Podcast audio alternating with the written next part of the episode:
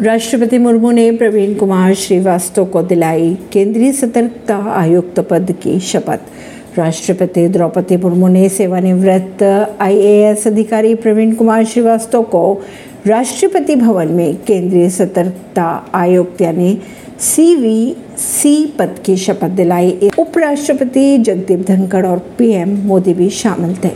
PM Modi ने असम की पहली वंदे भारत ट्रेन को दिखाई हरी झंडी गुवाहाटी से न्यू जलपाईगुड़ी, पश्चिम बंगाल के बीच हफ़्ते में छह दिन चलेगी।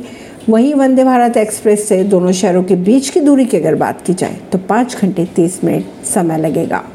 बिना आईडी प्रूफ के 2000 के नोट बदलने के आदेश को चुनौती देने वाली याचिका हुई खारिज। दिल्ली हाईकोर्ट ने सोमवार को आरबीआई और एसबीआई के उन अधिसूचनाओं को चुनौती देने वाली जनहित याचिका को खारिज कर दिया जिनमें बिना किसी आईडी प्रूफ के 2000 के नोट बदलने की अनुमति दी गई थी। याचिका बीजेपी नेता अश्विनी उपाध्याय ने दायर की थी। आरबीआई ने 2000 के नोटों के चलन से वापस लेने का ऐलान किया है। ऐसी खबरों को जानने के लिए जुड़े रहिए जनता सरिश्ता पॉडकास्ट से। प्रवीण नई दिल्ली से।